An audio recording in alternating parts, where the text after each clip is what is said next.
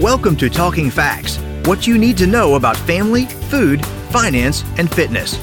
Hosted by the University of Kentucky Family and Consumer Sciences Extension Program, our educators share research knowledge with individuals, families, and communities to improve quality of life. Hello, and welcome to Talking Facts. This is your host, Dr. Jennifer Hunter, Assistant Director for Family Consumer Sciences Extension at the University of Kentucky. Today, I'm pleased to be joined by Dr. Heather Norman Burgdolf, our Extension Specialist for Dietetics and Human Nutrition. Welcome, Heather. Thank you, Jennifer. It's great to be back. So, today's topic is about supporting your immune system. And we are going to talk about eating healthy and how that can help boost our immune system. And let's just get started with why is it important, particularly right now, to even think about our immune system? This is a great question. So, our immune system really is an incredible part of our body. It's constantly providing defense and is serving as a bodyguard when we're challenged by an infection or if we have a wound.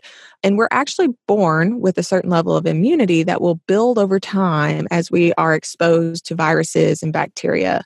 Um, and cells and antibodies that are a part of our immune system are fighting those infectious agents for us. So we want our immune system to be prepared at all times to defend against common and newly emerging infections that may be out there around us. Excellent. And so, should certain groups of people be thinking more about this than others, or does this apply kind of across the board to everyone? Yeah, I want to encourage everyone to think about how to best support their immune system. But there are certain populations of people who may be more susceptible to infections like the common cold, the flu, or uh, this novel coronavirus. So, specifically, we want to encourage older adults, so those 65 years or older, and even those older adults without pre existing conditions and who would call themselves healthy to really take extra precaution because a natural process of aging is going to be this gradual decline in the ability of the immune system to respond appropriately when it's been challenged.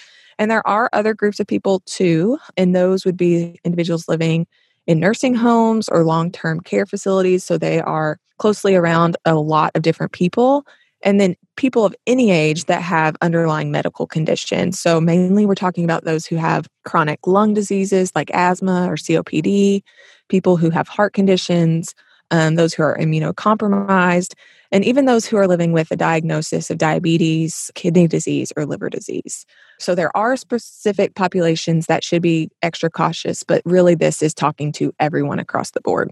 I know that I have seen a lot of chatter online and on social media about trying to boost our immune system. Um, is this something we can actually do, or better yet, should we even be trying to boost our immune system? This is a great question, and you're exactly right. There are, you know, blog posts and articles and headlines left and right that are listing superfoods or foods that will supercharge your immune system.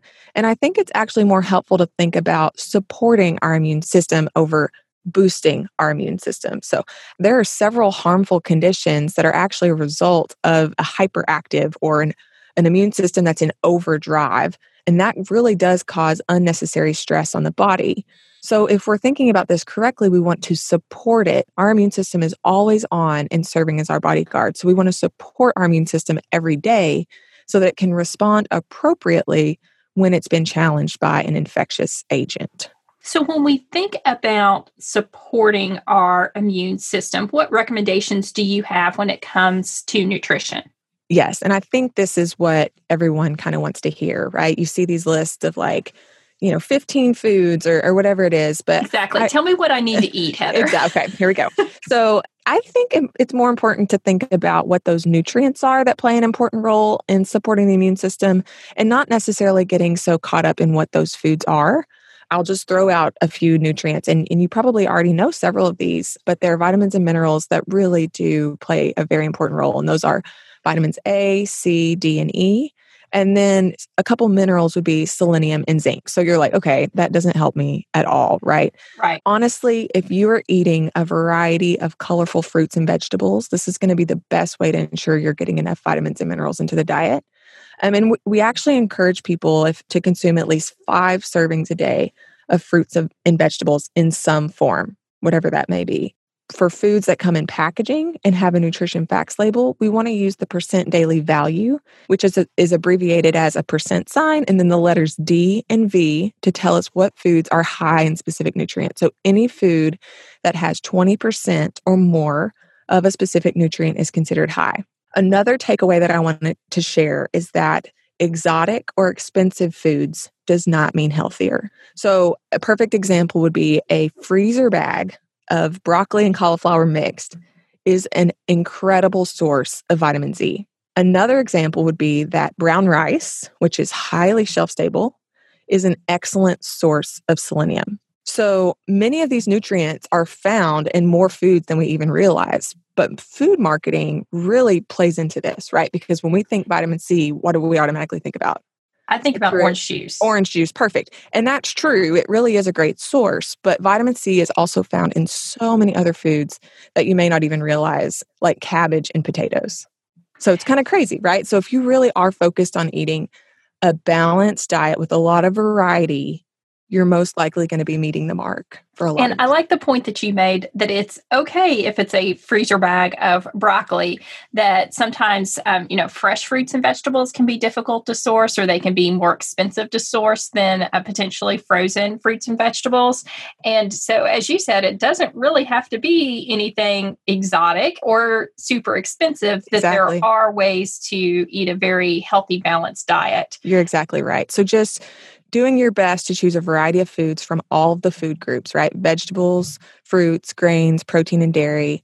It's really going to help you re- reach those nutrient goals. And also, like you just said, think outside the box, right? What we would consider an immune boosting food that you see on the internet, there are really a lot of affordable pantry staple items that you can have on hand eh, or in your freezer that are going to be high in these specific nutrients. So, beyond trying to improve our diet and eat the rainbow, for maybe um, another way to say it, mm-hmm. are there mm-hmm. other things we can do to support our immune system?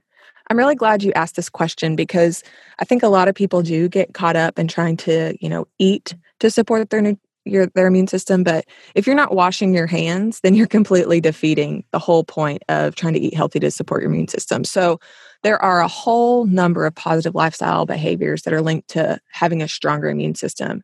Protecting ourselves from sickness is a lot more complicated than just simply eating more of one food or one type of food, right? So we can't just rely on that. So, first and foremost, we have to wash our hands regularly. I encourage individual, individuals to actually go back to that Talking Facts podcast that aired recently on hand washing because it was so informative for when it's appropriate to wash hands and how to wash our hands.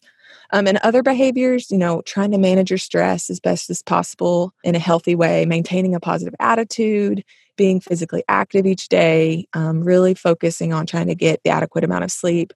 And then, you know, this idea of social distancing and avoiding contact with those who are sick really are your best strategies to overall support a healthy immune system. Excellent. Thank you, Heather. And for our listeners, we will link the podcast about hand washing in the show notes to this episode.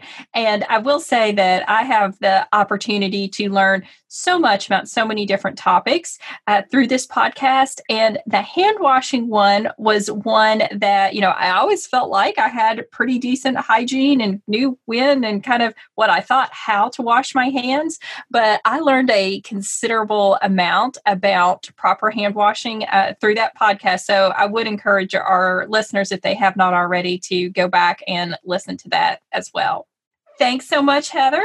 Thank you. Thank you for listening to Talking Facts. We deliver programs focusing on nutrition and health, resource management, family development, and civic engagement. If you enjoyed today's podcast, have a question, or a show topic idea, leave a like and comment on Facebook at UKFCSEXT. Visit us online at fcs.uky.edu to learn more about the University of Kentucky Family and Consumer Sciences Extension Program or contact your local extension agent for Family and Consumer Sciences. We build strong families. It starts with us.